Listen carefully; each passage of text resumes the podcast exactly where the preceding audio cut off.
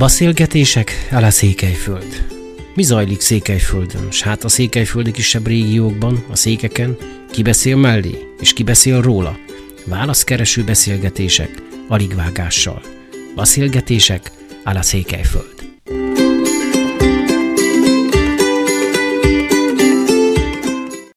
Üdvözlöm itt a rögtönzött rádióstúdióban Sós Zoltánt, független polgármester jelöltje Marosvásárhelynek, de tudjuk, hogy mégsem annyira független, hiszen szerencsére besorjázott mögé minden politikai alakulat a román politikai pártokat leszámítva, bár ezt nem lehet még tudni, hogy hogyan fog ez megoszlani a románok szavazata. Amúgy így első kérdésként, mire számít? Át tudjuk vinni, a, vagy át tudja vinni a szándékot, hogy a románok is akár tömegével szavazzanak önre, a magyar jelöltre, egy magyar jelöltre?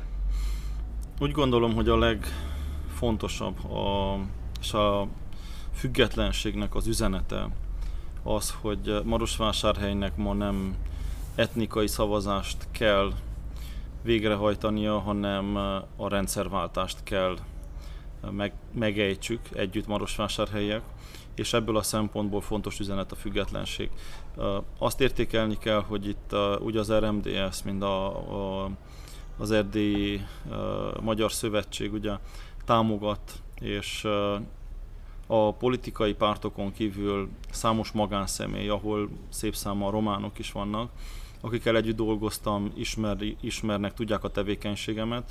Fontosnak tartom kiemelni azt, hogy egy közös csapatot hozunk létre, és a sajtótájékoztatóknak is az a lényeg, hogy mindig szakemberekkel jelenjek meg, és itt nem nincs etnikai ugye, különbségtétel, egyaránt vannak minden etnikumból szakemberek, akik eljönnek és támogatják ezt a programot, és én úgy gondolom, hogy pont ettől lesz hiteles, és abban bízunk természetesen, hogy a, a, főleg a fiatalabb román korosztálynak ez akik nincsenek elkötelezve, ugye nekik ez egy vonzó program lehet. És így is van ez kitalálva, így is van ez elgondolva, és attól lesz hiteles, hogy együtt egy közös csapat indulunk.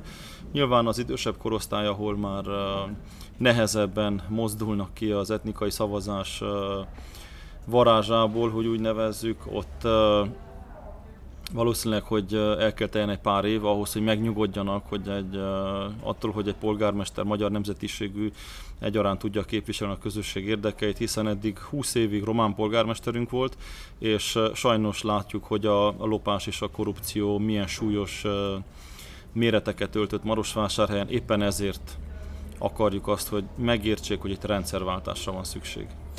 Mielőtt a mai beszélgetés apropóját is adó konkrétumokra térnénk rá, mennyire lehet attól tartani, hogy a, egy nemzetiségi szavazás lesz ismét Marosvásárhelyen? El lehet ezt kerülni, hiszen akkor kerülhet veszélybe az, hogy magyar polgármester legyen Marosvásárhelynek. A független státus ugye azt is feltételezi, vagy azt is jelenti, hogy nincs egy olyan jelölt, aki esetleg veszélyeztetné mondjuk a, a román érdekeket. Mert hogyha egy magyar párt jelöltje indul, akkor esetleg a román ellenjelöltek azzal tudnak támadni, védekezni, hogy ugye akkor itt egy magyar pártpolitika fog érvényesülni esetleg Marosvásárhelyen. Ezzel eleve a támadás élét sikerült kivenni, másrészt pedig a, a jelentősebb román pártoknak az országos eredményeket, hogy tudják hozni itt is, nagyon fontos az, hogy jelöltjük legyen. Másképp ugye az a tapasztalat, hogy a lista önmagában gyengén tud szerepelni, és akkor romlanak az országos eredmények. Ezért ma Marosvásárhelyen nem látom azt, hogy lenne etnikai szavazásra készülődés, a román politikai pártok is túlnőttek ezen a paradigmán Marosvásárhelyen, nem akarnak etnikai szavazást. Persze beszélnek arról, hogy csak egy magyar jelölt van, ha úgy tetszik, ez a magyar politikai erők bölcsességét is jelenti, de másrészt azt is jelenti, hogy normalizálódott valamelyest a helyzet, hiszen sok román jelölt esetében lehet látni a többnyelvű, tehát a kétnyelvű kommunikációt, természetesen nem egyen rangú a magyar kommunikáció a román jelöltek esetében, de legalább megjelenik. Ez azt jelenti, hogy számítanak valamilyen szinten a magyar szavazatokra is. A mai sajtótájékoztató kiemelt témája az a tömegközlekedés volt. Úgy általánosságban egy közepes nagyságú város, mint amilyen Marosvásárhely. A település szerkezet, a jelenlegi helyzet, az, az milyen a tömegközlekedés szempontjából? Tehát melyek a hibái, melyek azok, ahol lehet javítani, és mi történt, vagy mi nem történt az elmúlt húsz évben mondjuk? Hát, sajnos a válasz egyszerű.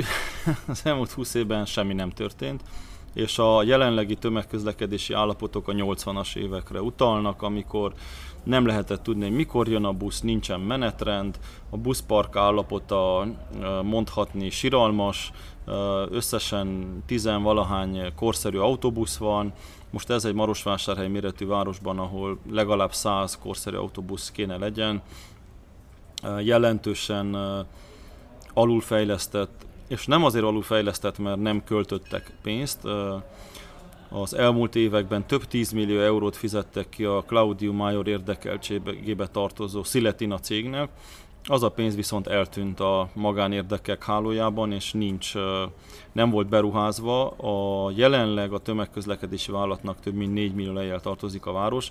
Ha azt vesszük, abból már legalább 6 új autóbusz lehetne vásárolni. Tehát itt elsősorban a, a menedzsment hiányosságairól van szó, másrészt és fontosabb az, hogy a városvezetés nem akarta fejleszteni a tömegközlekedést, hogy ez miért van így, szinte bármilyen terület, amit érintünk Marosvásárhelyen, ezzel szembesülünk, hogy a városvezetés nem akart fejleszteni, a saját a Floria rendszerhez tartozó klántagokat hozta előnybe, magánüzleteket, és gyakorlatilag a pénz kiemeléséről szólt ez a városvezetés, magyarán tönkretenni vásárhelyt, és ellehetetleníteni. Ennyi volt a stratégia, és ezért van szükség itt egy teljes átfogó rendszerváltásra.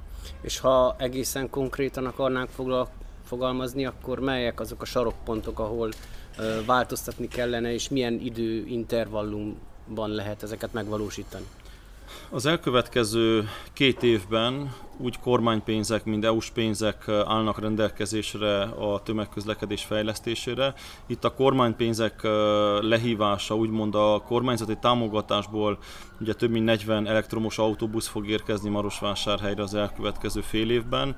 Ugye ezeknek fontos kialakítani a végpontokat, megcsinálni a fejlesztéseket Ugye ez ma már annyiból előnyös, hogy a trollibuszt igazából szükségtelenné teszik az, az elektromos autóbuszok, azoknak ugye viszonylag költséges az infrastruktúra kiépítése, de az elkövetkező két évben ezeknek a programoknak köszönhetően több mint száz új autóbusz jön Marosvásárhelyre, tehát ez a része részben megoldódik, viszont számos olyan kérdés marad függőben, amelyeket októbertől sürgősen rendeznünk kell, mint például a buszmegállók korszerűsítése. A legtöbb helyen egyáltalán nem létezik, vagy maximum egy, kiír, egy felirat, hogy itt van a buszmegálló, nincs egy menetrend, nem követhető Marosvásárhelyen ma az, hogy mikor jönnek a buszok, hány busz jön, hány járat van azon a vonalon, Számos információ hiányzik, nincsen elektronikus jegyvásárlási lehetőség, tehát a sofőrnél kell megvenni a buszjegyet, amennyiben egyáltalán vásárolnak. A buszok nagy többsége nem használható mozgássérülteknek, tehát a, a, az egész közlekedési rendszer úgy, ahogy van, használhatatlan és elavult, vagy nagyon rosszul használható. Ennek az a másik következmény, hogy az emberek többség, aki teheti magán autóba ül, és úgy közlekedik a városba. Ez főleg ugye az iskola kezdés után súlyosbodik, és akkor már nagyon elviselhetetlenné válik. Amellett ugye, hogy órákat autózunk, amellett a légszennyezés nagyon megnő, hiszen a, a számos autó ott araszol a forgalomba. Erre is van egy elképzelés, tehát itt szeretnénk azt, hogy iskolabuszok induljanak a, a már az idén elindítjuk őket, ahogy megengedi a, a, megengedik a technikai feltételek és a műszaki feltételek, és ez rengeteg szülőnek megkönnyíti a dolgát a reggeli forgalom helyett, ugye mehet nyugodtan dolgozni, hiszen a gyerekeit biztonságban tudja, hogy a, a busz elszállítja őket az iskoláig. Itt a, a, ami a sarokpontja volt a mai beszélgetésnek is az, hogy legyen egy kényelmes közlekedés, tömegközlekedés legyen pontos, és legyen egy, egy jól használható, könnyen hozzáférhető szolgáltatásokkal, mint az elektronikus rendszer, és hát nyilván a kényelemhez hozzátartoznak a korszerű buszok, a felújított megállók, és a, a, amik hogy mondjam, ha megvan a jó szándék, az egy-két év alatt rendbe lehet tenni a városi buszmegállókat olyan zöldetős, jó kigondolt, felszerelt, akár telefontöltőkkel smart buszmegállókat, amelyek teljesen más 21. századi feltételeket fognak biztosítani. Arról van adatuk, hogy ez körülbelül hány adát érinti Marosvásárhelynek? Tehát, hogy kik használják a, a tömegközlekedést? Vagy hányan? Milyen arányban? A számokról pontos adat nincsen, hiszen ezzel a tömegközlekedési vállalat kéne illetve hát az eddig társult Sziletina és az adatok jelentősen torzítottak, tehát nem lehet azt pontosan ma tudni. Természetesen több tízezer emberről van szó, jelentős a nyugdíjasok arány, akik használják, hiszen jelenleg a nyugdíjasoknak ingyenes a tömegközlekedés, és ez így is van rendjén, ez meg is fog maradni az ingyenesség. Viszont a feltételeken módosítani kell. Például van néhány légkondicionálóval ellátott busz, de nem működtetik a légkondicionáló berendezéseket rajta, tehát ugyanúgy hiába van korszerű busz, hogyha azt nem annak megfelelően rendeltetésszerűen használják. És természetesen, hogyha a diákság is ugye egy másik fontos használója, főleg ugye a 18 év alattiak, akik nem tudnak autót vezetni, és ezeknek a korosztályoknak nagyon fontos, hogy úgy neveljük fel őket, hogy van egy pontos megbízható tömegközlekedés, mert akkor később is szívesen fogják használni. Ma az emberek azért nem járnak Marosvásárhelyen tömegközlekedéssel, mert megbízhatatlan, pontatlan, kiszámíthatatlan, és ha jön is, akkor is a körülmények meglehetősen elmaradnak az elvárt szintől. Kicsit evezzünk más területre. Ugye Székelyföldről nézve Marosvásárhely másként működik legalábbis. Egy csomó értelemben nem tudjuk átlátni, nem értjük, hogy hogy működik. Itt az, aki többé-kevésbé követte Marosvásárhelyi közéletet, az egyértelmű, hogy több egymásnak feszülő magyar érdekeltségű csoport van Marosvásárhelyen itt egy, tehát a konfrontatív ö, egymáshoz való viszonyulás ez nem vezetett eredményre eddig. Abban reménykedik, hogy, hogy ö, egyfajta kiegyezésre van esély? Én a jelenlegi ismereteim szerint azt látom és azt érzékelem, hogy a belső vitákat mindenki félretette, hiszen a legfontosabb az, hogy ma Marosvásárhelyen rendszert váltsunk, ezek a belső viták elsősorban az RMDS-t érintették. Én, mint független polgármester jelölt, én ebben nem is tudok, nem is akarok beleszólni. De természetesen, mivel érinti a választásokat, és főleg a tanácsos listákat, hiszen nem mindegy, hogy a következő polgármester hány tanácsossal rendelkezik, ezért nagyon fontosnak tartottam, hogy sürgősen és gyorsan lezárják ezeket a sokszor mesterségesen fenntartott vitákat, vagy gerjesztett vitákat, hiszen ez valójában sem az RMDS, sem a marosvásárhelyi magyarok, de az egész közösség érdekeinek a hátrányára volt. Tehát én örülök, hogy ez jelenleg nyugvópontra jutott, és megállapodás született a lista kapcsán is. Itt is fontos kiemelni, hogy 100%-ban kicserülődnek az RMDS tanácsosai. Ezzel is az az üzenet, hogy mindenki változást akar, az RMDS-en belül is, és a város vezetésben is, de az egész Marosvásárhelyen. Tehát én remélem, hogy a Marosvásárhelyek megértik, és én úgy gondolom, hogy azok a viták, amelyek az elmúlt egy évben léteztek, elcsitultak, és mindenki a munkára koncentrál innentől kezdve. Most feltételezzük remélhetőleg, hogy így is lesz, hogy ugye megnyeri a választásokat. Ön ugye muzeológ is, vagy legalábbis a múzeumnál dolgozik, és azért a mai programpont is egy technokrata megközelítést jelent. Itt nem érez valami ellentmondást, vagy ezt hogy tudja majd kiküszöbölni? Valóban alapvégzettségem ugye történelem régészet, azonban tizen, több mint 13 éve vagyok egy közintézmény vezetője, és ha bár ezt Romániában nem tanítják, külföldön is, és hát a Kultuszminisztérium által szervezett képzéseken is, rengeteg kulturális menedzsment képzésen vettem részt, aminek ugye az a lényege, hogy a maga a kulturális rendezvény szervezés és hát az intézmény működtetésbe belelássunk. Itt menedzsment kurzusokat is végeztünk, hiszen nagyon fontos volt az, hogy a, alkalmazni lehessen. Itt ugye a, a kulturális intézményeknek az a lényege és az a működésének a az alapvető célja a múzeumnál, hogy megőrizni a meglévő kulturális örökséget, azt gazdagítani, illetve azt hasznosítani, bemutatni a látogatók fele. Természetesen a, a szép kiállítások mögött rengeteg administratív munka van, kezdve a kölcsönzések, költségvetések, kiegészítések, szerződések, tehát ha úgy tetszik, egy megyei múzeum apparátusa, ugye 103 alkalmazottal rendelkezünk, az meghaladja számos polgármesteri hivatal alkalmazotti arányát, úgyhogy az elmúlt 13 évben bőven volt lehetőségem egyrészt a humán erőforrás, másrészt a, a marketing és legfőképpen a menedzsment területen elmélyíteni az ismereteket. Egy polgármesteri hivatal működésének az alapjai ugyanúgy a költségvetési törvény szerint működik, mint egy intézmény szempontjából. Természetesen meg kell szorozni legalább 20-szorossal, hiszen akkor a apparátusról lesz szó, de uh, nyilván nem egyedül fogom ezt vállalni.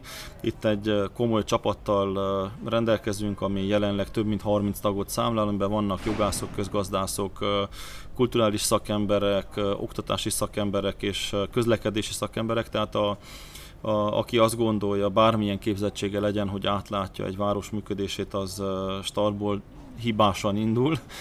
Én nyilván nem azt mondom, és nem is állítom, hogy mindenhez értek, nem is akarok, Isten őriz, ilyen nem szabad mondani, ilyen Ceausescu mondott utoljára, hogy mindenhez is ért.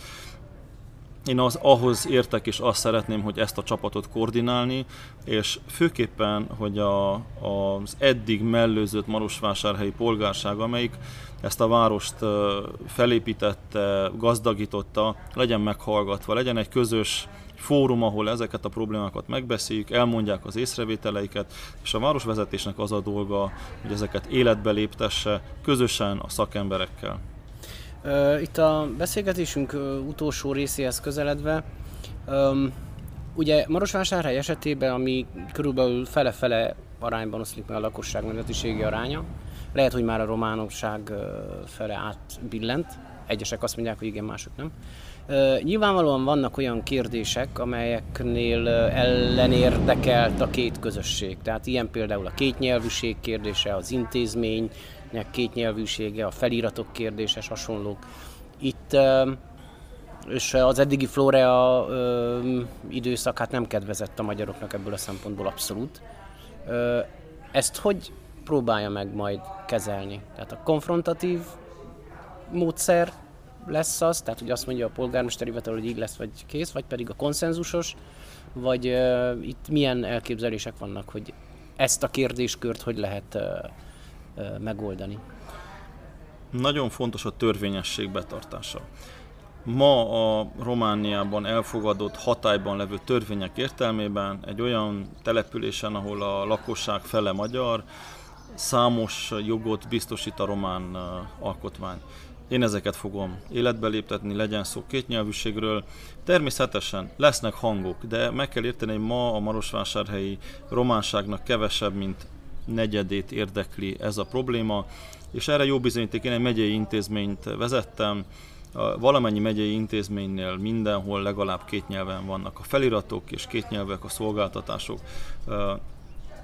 Például egy nagyon kedves Sepsiszentgyörgy ismerősöm mesélte el, hogy ezelőtt tíz évvel, ha bement a kultúrpalotába és magyarul szólalt meg, akkor mogorván visszaszólt az illető, ha nem magyar nemzetiségű volt.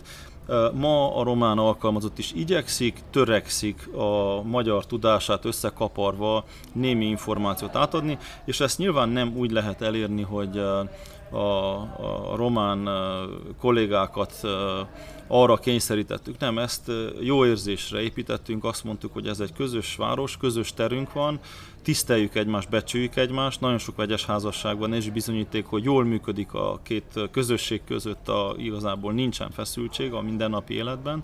Politikailag voltak mesterségesen, és ahogy a kérdésben is elhangzott, Flória ennek a manipulálásával tudta részben föntartani a szavazóbázisát, Természetesen ezzel még, ehhez még hozzájárultak a különféle választási csalások is, hiszen már nem lehetne polgármester, nem beszélve a korrupcióról. Én úgy gondolom, hogy ez egy mesterséges probléma, és erre jó példa az, hogy ma Marosvásárhelyen a magánszférát, ha nézzük, nagyon sok román cég, illetve a multicégek mindenhol kétnyelvűek a feliratok, ez senkit nem zavar. Egyedül a polgármesteri hivatal szította ezt a feszültséget, tehát a megyei intézményeknél is kétnyelvűség van, az utcanévtáblákra törvény van, azokat, ahogy megnyertük a választásokat, elkezdjük, és szép lassan mind a 486 utcát kicseréljük. Nincs ezzel semmi ellentmondás. Ha valakinek törvényes aggái vannak, nyugodtan jelentse fel a polgármesteri hivatalt. Ugye annak idején, amikor Szovátán vagy más magyar többségű városokba kirakták rá pár évre észrevették, hogy van két nyelvfelirat, beperelték, elvesztették a pert és kész. Erre törvények vannak. Én nem akarom, tehát ezt egyrészt a témát sem húzni a szót, de amit megadtak törvényes lehetőséget, azzal élni kell. A más kérdésekben pedig mindenhol a konszenzus fontos, hiszen én azt tapasztaltam, azt tapasztaltam, hogy a román közösség, ha megfelelően van megközelítve, nyitott és lehet egyeztetni velük közös kulturális problémákról. Utolsó kérdésként, félelmek vannak? Én viccesen azt mondtam, hogy attól félek a legjobb, amikor megnyertük, mert uh, mit fogunk átvenni, az egy uh, a nagy kérdőjel, ugye egy 20 éves, 20 éve működő korrupt rendszert átvenni nem lesz egy könnyű feladat. Itt nyilván nagy szükség lesz arra a csapatra, aki már felsorakozott, de nyilván a Városházan belül is van számos olyan ember, aki nem értett egyet a jelenlegi városvezetés által gyakorolt törvénytelenségekkel, és többen jelezték, és többen csatlakoznak ehhez a munkához.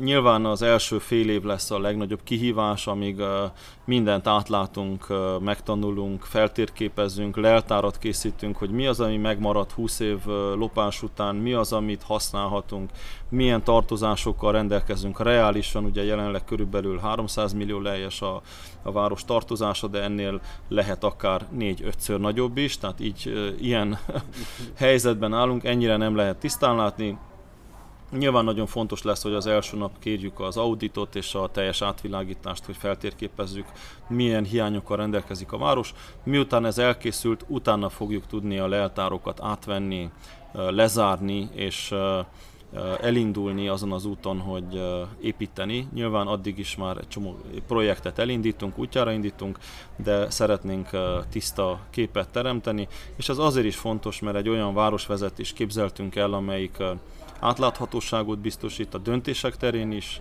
a költségek felhasználása terén is, és azt szeretnénk, hogy Marosvásárhely legyen egy élhető város, legyen egy gazdag város, nyerje vissza azt a fényét, ami egykor volt, és legyen rend Marosvásárhelyen. De ehhez az a fontos, hogy egyszer menjünk el, szavazzunk, és utána kezdődjön el a munka. Köszönöm szépen, sok sikert! Köszönöm szépen! Beszélgetések a Székelyföld. Mi zajlik Székelyföldön, s hát a székelyföldi kisebb régiókban, a székeken, ki beszél mellé, és ki beszél róla. Válaszkereső beszélgetések, alig vágással. Beszélgetések a Székelyföld.